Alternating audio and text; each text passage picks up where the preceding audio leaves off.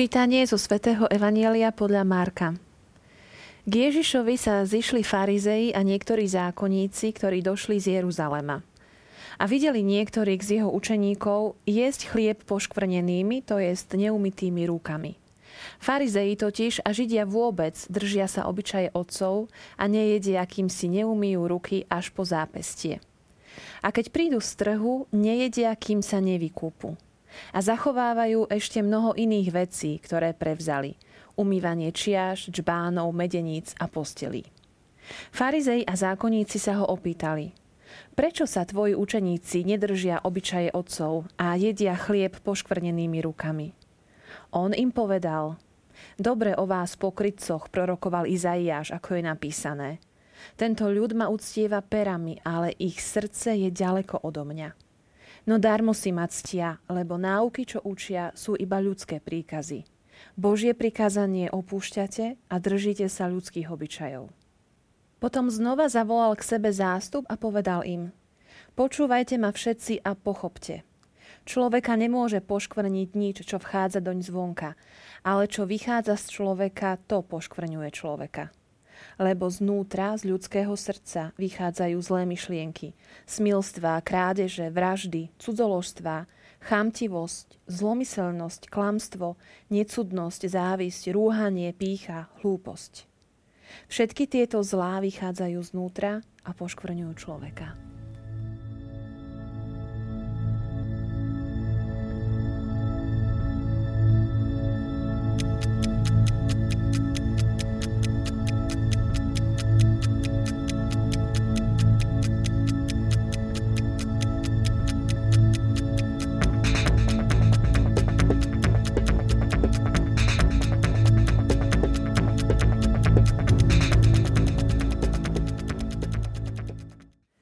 Televízni diváci, Ježiš dnes vysvetľuje svojim poslucháčom rozdiel medzi vonkajšou formou a vnútornými motívmi, pretože jemu vždy ide o srdce, aj o naše srdce.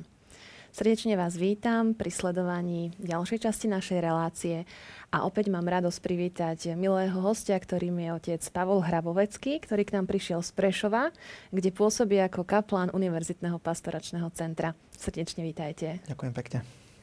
Presunuli sme sa už z Jána, ktorého sme mali minule, na Marka. A čítame stať, e, kde Ježiš sa prihovára farizejom a zákonníkom. A prišli za ním znovu ho tak trochu podpichovať, ako to mali vo zvyku. Áno, e, práve táto stať e, ukazuje aj trošku ironický pohľad Marka, svätého Marka, na to, o čo išlo farizejom zákonníkom a o čo išlo v skutočnosti Ježišovi. Presne ako ste povedali, prišli, prišli za ním, aby ho už vypočúvali s tým spôsobom. Taká menšia inkvizícia, ktorá prišla podchytiť Ježiša v reči, ako sa správa, ako rozpráva, či je to, čo oni počuli v Jeruzaleme pravdou a aby ho aj prípadne možný už z niečoho konkrétneho obviniť. Takže Marek ironicky začne sumarizovať. Máme tam taký dlhší opis toho, čo všetko zachovávali v rámci očisťovania a čistoty svojho oblečenia, svojho tela. Takže to je téma, ktorá je taká základná v tejto našej stati, očisťovanie. Bolo to pre Židov veľmi dôležité?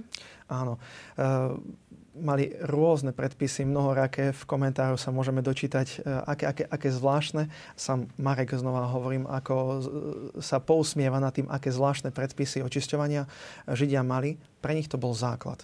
Treba povedať naozaj, e, Ježiš sa tomu nevysmieva, možno ako práve sám svätý Marek, ale, ale pre Židov to bol základ ich e, náboženského života. Ako pristúpiť k Bohu tým správnym spôsobom. Ako ho ctiť, naozaj tak, ako si to on vyžaduje a chce. E, byť čistý. To bolo pre nich dôležité. Dôraz na čistotu vonkajšiu bol absolútny.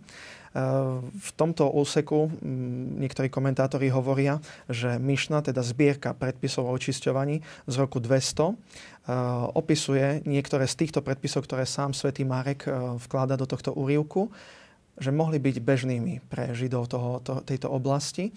A, a teda naozaj, aj keď pre nás dnešných ľudí 21. storočia vyznievajú zvláštne, pre nich to bolo čosi sveté. Umývanie posteli napríklad. Je tu celý zoznam vymenovaný. A Ježiš to potom obracia na tú podstatu. Presne tak. Um, Ježiš hovorí, v čom vám osoží táto, iba, iba táto vonkajšia čistota, aby sme ju nezatratili, ako hovorím, nezatracovali ju, ale iba táto vonkajšia čistota. Čo je podstatné, musí začínať kde si inde. Nie v tomto vonkajšom očistení, lebo čo si, čo vychádza z človeka, je to, čo ho formuje a čím vlastne je v skutočnosti. A už pomaly prejdeme aj k tomu, že pre neho je tým základom čistoty samotné srdce. Uh, srdce, pretože srdce, srdce sa jedlo nedotýka, teda nemôže ho poškvrniť to, čo vychádza zvonku jedlo sa dotýka žalúdka a iných týchto vnútorných našich orgánov, ale nie srdca. Srdce je teda základom, ktoré je nepoškvrnené vonkajšími nečistotami, ale iba vnútornými myšlienky, slova, skutky. Potom tam nasleduje ten dlhý zoznam mm. konkrétnych hriechov či previnení nečistôt, ktoré môžu výjsť zo srdca človeka sa mi páči, že tu taký paradox alebo uh, taký protiklad, že najskôr tu máme ten zoznam uh, tých očisťovaní, umývanie čiaž, bánov, medeníc, posteli a na konci úrivku máme ten zoznam toho, čo naozaj poškvrňuje človeka.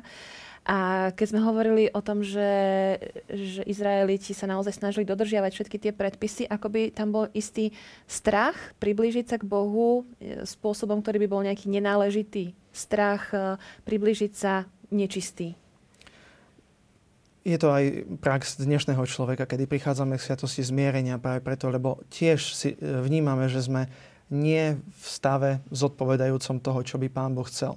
Je to zvlášť kvôli pristúpaniu k svetému príjmaniu, ale ako hovorí prax cirkvi, k svetej spovedi nemusíme chodiť iba kvôli tomu, aby sme išli na sveté príjmanie, ale aby človek bol zmierený s Bohom. Teda aby mohol pred neho pristúpiť tak, ako si to Boh žiada. Je to pekné, keď ľudia pristupujú na svetú spoveď práve vtedy, keď cítia toto nemožnosť správneho kontaktu s Bohom, ale očistiť sa kvôli nemu, nielen kvôli sebe, že ma čosi zaťažuje, ale kvôli nemu samotnému. Preto aj táto židovská prax odzrkadľuje správnosť a potvrdenie vlastne zmluvy medzi Bohom a Izraelom. Byť na tej strane, nakoľko sa dá, hodného pristupovača alebo plniteľa zmluvy s Bohom.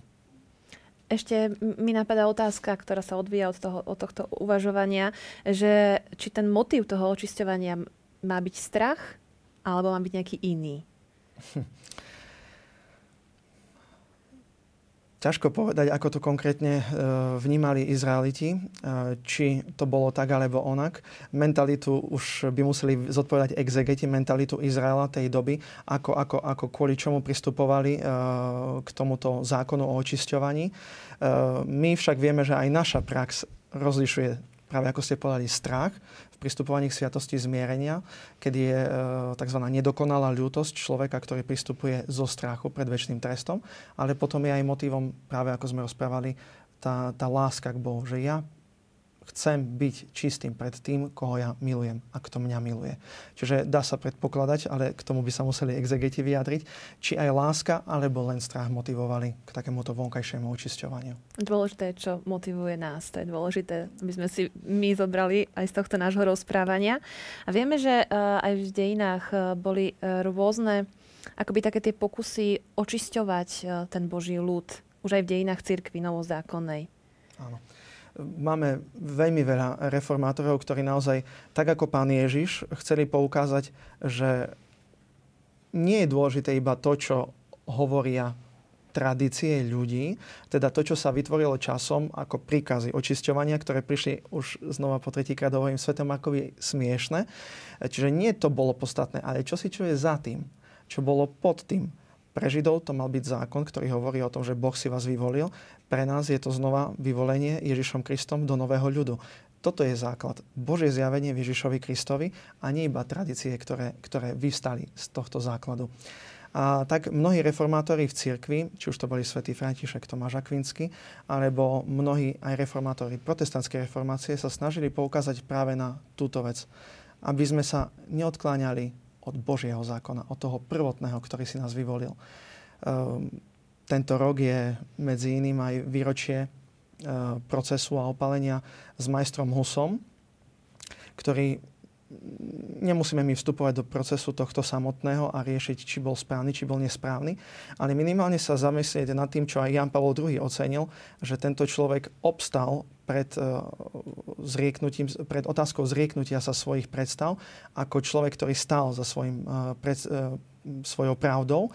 A prezident Havel tiež po jubileu v roku 2000 vyhlásil o tomto majstrovi Husovi naozaj, že pravda pre neho bol princíp života.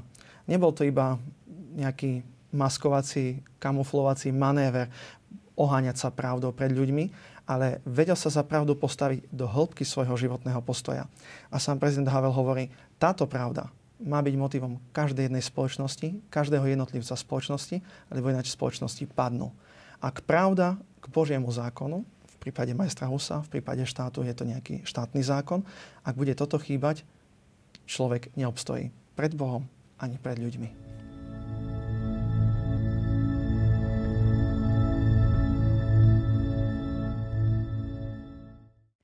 Dobre o vás pokrytcoch prorokoval Izaiáš, ako je napísané, tento ľud ma uctieva perami, ale ich srdce je ďaleko odo mňa, nadarmo si ma ctia. Um, Ježiš nazýva farizejov, ktorí sa pokladali sami za tých najčistejších, najsvetejších, ich nazýva pokrytcami, čo je naozaj silné vyjadrenie, také veľmi uh, usvedčujúce. A znovu vidíme tu, uh, že on rozlišuje motívy a ten vonkajšok.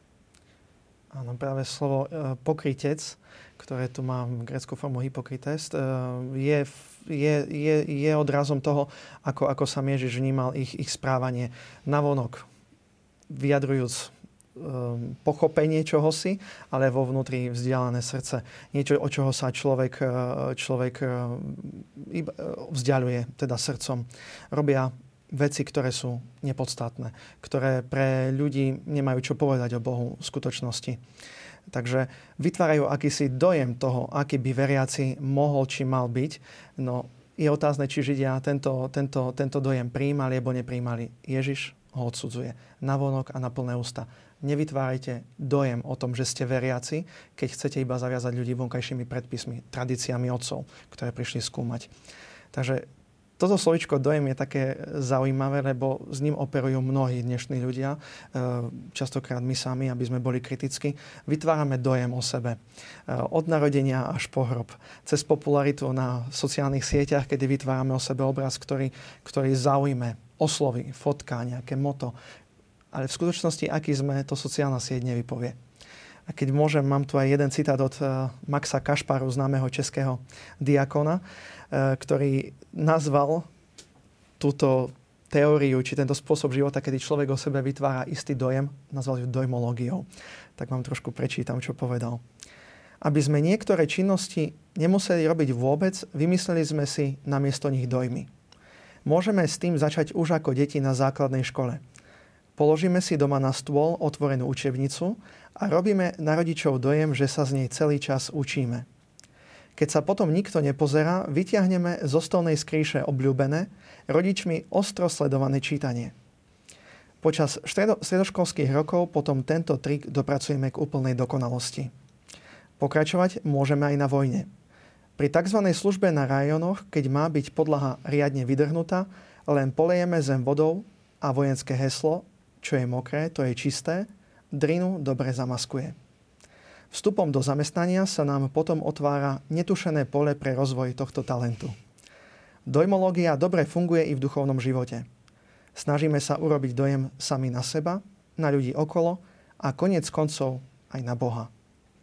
Mnohí ľudia celý rok žijú ako pohania. Do kostola chodia podľa počasia, k sviatostiam vôbec nie, ale pre popolec prídu vždy. Majú pritom dojem, že sú dobrí katolíci a ľudia z kostola musia mať tiež z nich taký dojem. No, veľmi e, zaujímavý citát, vtipný a kto vie, možno sme sa v tom aj mnohí tak trošku našli. Asi, asi každý. Chvála Bohu, že máme tu možnosť pri Svetej spovedi vyznať sa aj z toho, kedy sa pretvarujeme na vonok.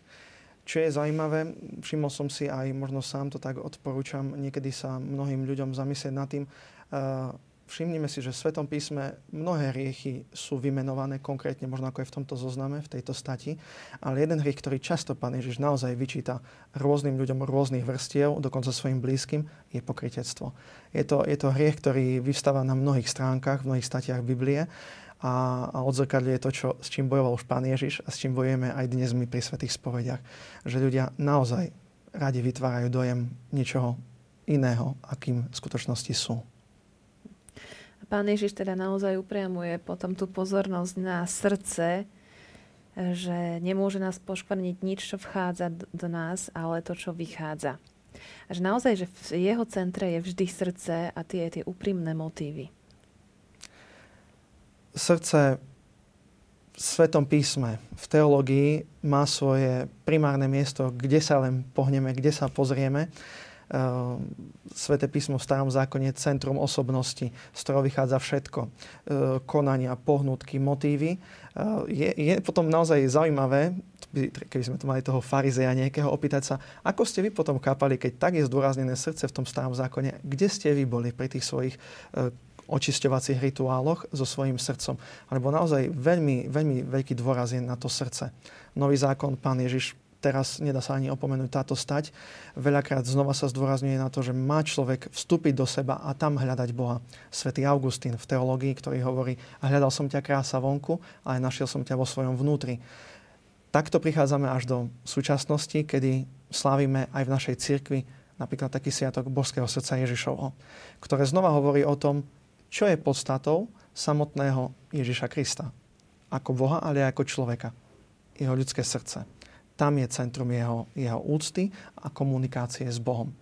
Tento sviatok tiež medzi inými nás má pozvať do zostúpenia do hĺbok človeka, kde, jediné, ako, kde ako jediné miesto zostupuje aj sám Boh. A tam vytvára komunikáciu ja a ty. Tak premyšľam nad tým, že e, naozaj tie motívy srdca môže posúdiť len Boh a my v úprimnosti pred ním. A potom sa tak pýtam, že máme právo akoby posudzovať e, či je to srdce môjho blížneho čisté alebo nie je, či koná z úprimných motívov. Vynikajúco parafrazujete slova samého pána Ježiša. Nikto nemá právo, nikto nevidí, v akej situácii sa kto nachádza ak môžem sa možno vrátiť aj k praxi z UPCčka nášho, tiež, e, tiež si všímam, alebo aj mladí si všímajú, e, ako sa kto správa. Navonok vidíme jednu tvár, vo vnútri vidíme čosi iné. Veľakrát sú ľudia zatvorení na izbe, my povieme, nie je spoločensky. Vidí niekto do srdca, čo je v tom mladom človekovi, čím si prechádza z rodiny, vo vzťahoch, ktoré má, možno na internáte. Našou úlohou aj na internátoch je otvoriť dvere otvoriť dvere svojho srdca, ale otvoriť dvere tej izby, vstúpiť, opýtať sa niekoho, ako sa ti dá, prečo máš také ťažkosti, ako máš, zistiť motívy. Prečo sa správa na onok tak, ako sa správa, lebo naozaj nikto nevidí, okrem Boha nikto nevidí to srdce. To je taká veľká výzva pre nás. A byť e, naozaj akoby tak, taký aj zhovievavý a nerobiť si prvý, prvý úsudok veľmi rýchlo o človeku. A vy sa s tým veľmi stretávate vo svojej praxi. Pravda, že myslím ako každý iný kňaz, ktorý, ktorý, ktorý prechádza, len, si, len prejdeme po ulici, stretneme desiatky ľudí, na očiach ľudí sa môžu zrkadiť rôzne reakcie na oblečenie kňaza, na to, kto je kňaz. A teraz súdi podľa vonkajšku. Pozná ma, nepozná. Kým som ja pre toho, toho človeka, ktorý ma stretol, možno, že odvrátil zrak. Alebo pre toho človeka, ktorý sa usmiel, aby sme boli aj pozitívni. Naozaj poznajú ľudia mňa do hĺbky, alebo poznajú iba ten zovňajšok.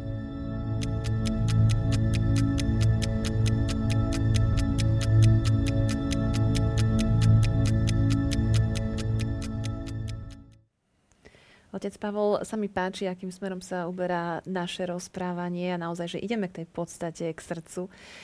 A prichádza čas, kedy by sme mohli odhaliť náš symbolický predmet, ktorý ste priniesli a vyzerá to tak lákavo, lebo okrem toho jablka tu máme aj nôž. Budeme ho používať. Použijeme ho na to jablko. Možno použijem, e, najlepšie bude použiť citát, aby, aby človek okreslil to, čo sa vlastne ide diať. V súvislosti stále s tým srdcom, e, jeden východný e, filozof a básnik z Kovoroda povedal, že srdce to je skutočný človek. Vzhľad je iba jeho maskou. Jablko máme pred sebou krásne na vzhľad, nemá, myslím, že žiadnu chybu, žiadnu vadu. Je vyleštené. Je vyleštené, krásne. Uh, ide teraz o to, či môžeme naozaj dať uh, svoju ruku do ohňa za to, že toto jablko je naozaj dobré, či je zdravé a chutné. to sa musíme prebojovať až k srdcu toho jablka. Takže môžeme skúsiť, sám som zvedavý, čo z toho vzíde.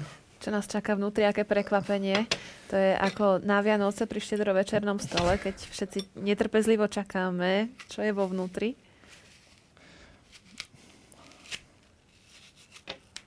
Čím nás prekvapí naše jablčko? Toto vyzerá byť celkom zdravé. zdravé. Mm-hmm. A to je, to je možno práve symbolicky odkazom toho, čo chcel sám pán Ježiš povedať v dnešnom evanieliu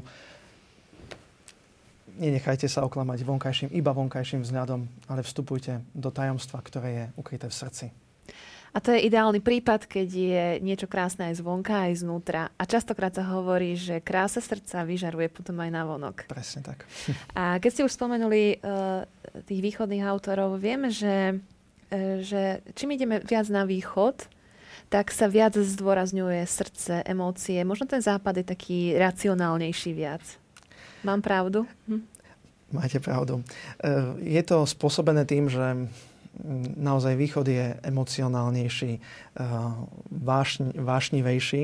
Ak to môžem tak porovnať aj my východniari, na rozdiel od západniarov sme, e, aspoň myslím, že aj vy to tak príjmate na západnom Slovensku, že sme tí divokejší a vášnivejší ľudia, tak naozaj je to pravda aj v v, v, v kontexte cirkvy samotnej, kde východ bol vždy orientovaný viac na, na emocionálnu stránku. Západ sa toho obával. Západ si myslel, že nemôžeme ani zo srdca zrobiť nejaký, nejaký, nejaký centrum, nejaké centrum našej úcty, pretože môže pôsobiť na ľudí ako citová nejaká taká stránka, sentiment. Ktorá, sentiment, ktorá nás zvádza od podstaty veci.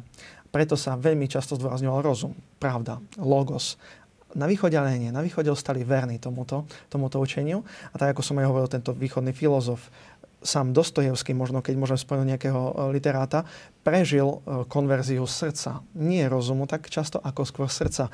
V jednom príbehu, kedy sa rozprával so svojim priateľom, neveriacim o rôznych otázkach politiky, spoločnosti, umenia, ale aj filozofia a teológii, e, čo si ho hlboké zasiahlo a v tej chvíli začali byť zvony. Dostojevský podľa tohto príbehu vykrikol a začal kričať Boh existuje. Boh existuje. A sám potom neskôr opisuje túto skúsenosť. Cítil som, ako nebo zostupuje na zem a celé ma pohlcuje. Pojal som do seba Boha a cítil som sa celou svojou podstatou ním naprosto preniknutý. Áno, Boh existuje. Kráčal som a potom si už na nič nevspomínam. To je práve to, čo východ nám musí niekedy zapadnierom pripomenúť srdce nás ťaha kde si, kde už je Boh. Na západe, ale aby sme neboli kritickí k západu, ja už som spomenul Sviatok Božského srdca Ježišovho, ktoré malo práve tento význam. Navratiť západného človeka k podstate. Srdce ako biblické, biblicky orientované, srdce ako e, pôvod celého bytia človeka a srdce ako miesto komunikácie, stretnutia Boha a človeka. Druhý Vatikánsky koncil Dei Verbum znova potvrdzuje, že Boh sa zjavuje nielen v slovách, nielen v nejakých predpisoch života, ale v osobnej komunikácii svojho syna. Syn nás pozýva do komunikácie srdce k srdcu. Ešte mi napadol aj uh, Sviatok Božieho milosrdenstva. Posolstvo Božieho milosrdenstva tiež je to o, o srdci, o, o emóciách Božieho srdca. Ako keby to Pán Boh tak zdôrazňoval v poslednom čase, v poslednej dobe pre nás ľudí. Presne, aby, aby sa vyvážil ten rigorózny, ale, ale nie nesprávny, ale, ale trošku tvrdší pohľad na tú Božiu objektívnu spravodlivosť. Dáva sa naozaj v dnešnej dobe viac dôraz na, na tú stránku, kde je aj materinské srdce. Nielen materinské, aj otec má srdce, ale pri matke to zdôrazňujeme viac. Tú lásku, ktorá prichádza od Boha ako od matky. Áno, lebo Boh je aj otec, aj otcovskú lásku prejavuje aj materinskú. Áno. Zo srdca vám ďakujem, otec Pavol, znovu za ďalšie krásne rozprávanie, za ďalšie myšlienky, ktoré nás upriamili na tú podstatu. Teším sa, že sa uvidíme aj opäť o týždeň s vami. Ďakujem. A ja vám ďakujem. Drahí priatelia, aj na vás sa teším a verím, že aj táto relácia bola pre vás povzbudením. Dovidenia.